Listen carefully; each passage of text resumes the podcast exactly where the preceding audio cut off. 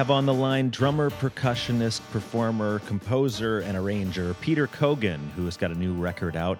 It's called Just Before Midnight, his fourth release, and it's got a really true blue jazz sound. Thank you so much. It was recorded at uh, Creation Audio in Minneapolis uh, by Steve Weiss, and uh, uh, I, I, was really going for like a, an old Blue Note sound, you know, just classic jazz recording uh, with no special effects. So I'm, I'm, glad it came off that way. And this record came together during the COVID lockdowns, am I right? Well, uh, during that time, I, I, was inviting people over, over to play uh, on my uh, back backyard, um, which worked out pretty nicely for for fun.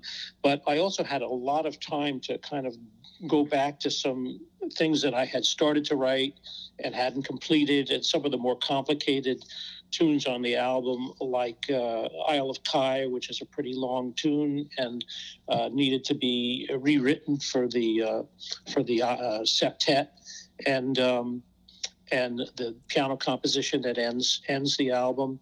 Um, and it just gave me time to really think about the arrangements and uh, and write the tunes and then rewrite the tunes. You know, I'd write, wrote pow, pow, pow, pow, yeah. And then we, we tried it out on the lawn, on the back lawn, and then it, it was due for some rewrites and things like that. Uh, it was a it was a good time for a composer, a lousy time for everybody else. But uh, I'd had enough time to sort of contemplate my music and try and make it as good as I could. I suppose if you can't perform, may as well compose, right? That's right. It was it was very disappointing at first. I had a whole bunch of events canceled, including appearance at the Iowa City Jazz Festival that got canceled, and and all the gigs, like with everybody in the performing arts. So, uh, but uh, once I got over that, I, I started using the time as best I could, and uh, and so this album is mostly the result of that. You have a long list of great performers and players with you on this record. Are these people that you've been playing with long, or how did those relationships come about? I uh, have been working with some of them in my quintet, like uh, Jake Baldwin and Pete Whitman, B.B. Stafford, um, and uh, those guys I've been playing with for quite a while. Uh, Charlie Lincoln uh, uh, came over to play, I think, in the backyard. I got to, uh, acquainted with his wonderful playing.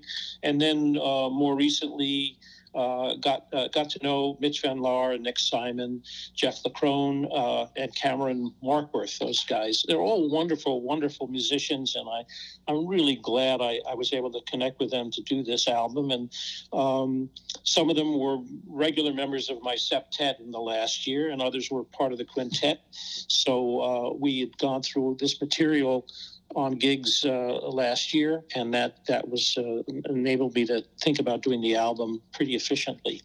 So we were able to record it in the whole thing in three sessions in January, which was great.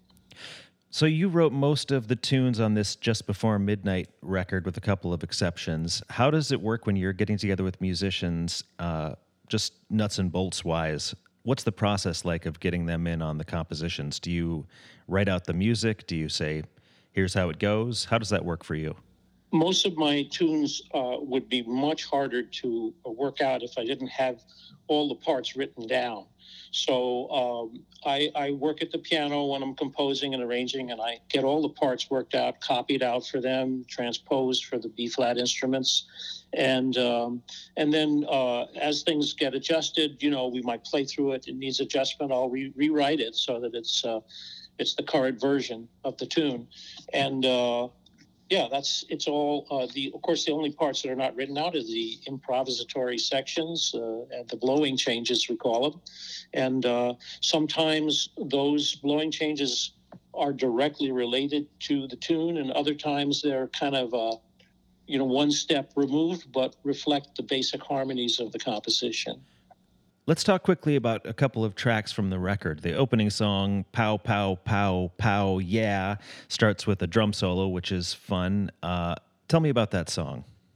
Well, you know, um, we all uh, went through, you know, directly or indirectly uh, with the, the George Floyd killing in Minneapolis. And this is indirectly related to that. It's kind of a fight back song. It's sort of a positive thing of fight back. So uh, that's where the, the title comes from. Um, and uh, it's kind of a mainstream uh, type composition that, that maybe is like a like a little bit like Art Blakey, and the Jazz Messengers type tune. Um, so uh, it's a little bit of a throwback, but I love that music. So um, and it has a few quirks in it to make it a little different. So it, it's basically a positive spin on a horrible situation.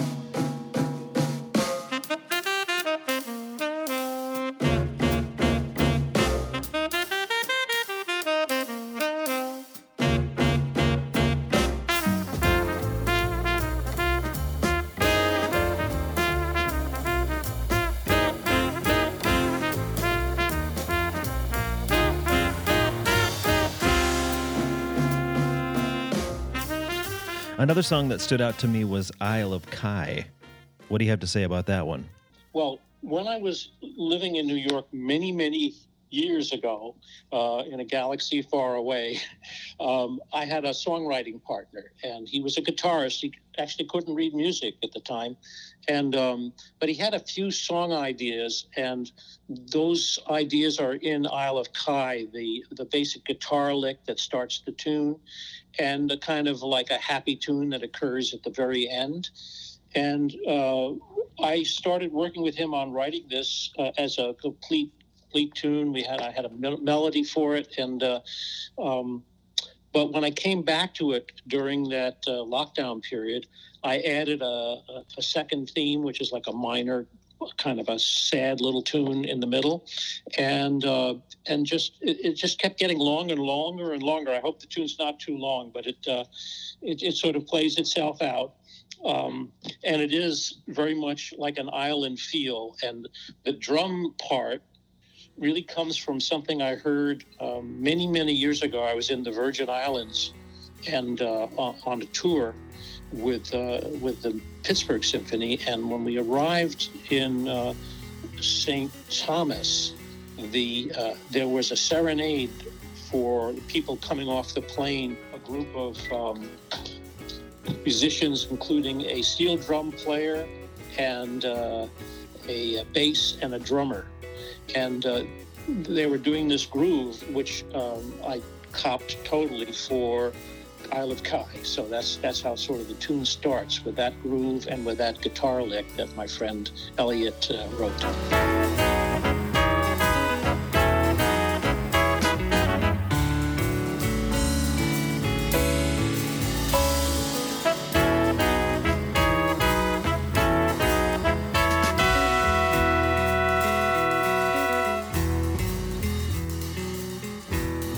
Let's talk about one more track, the song called The Winter of Our Discontent, which I understand was directly about the lockdowns, was it not?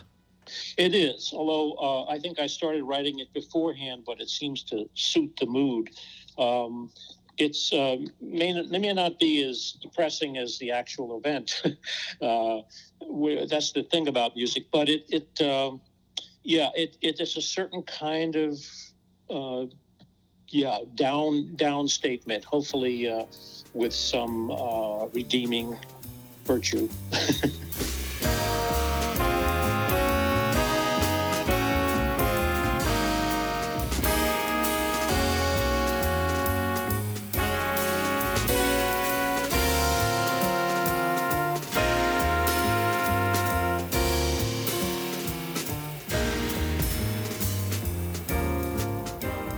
So, Peter Kogan and his group will be out performing and celebrating this new record just before midnight.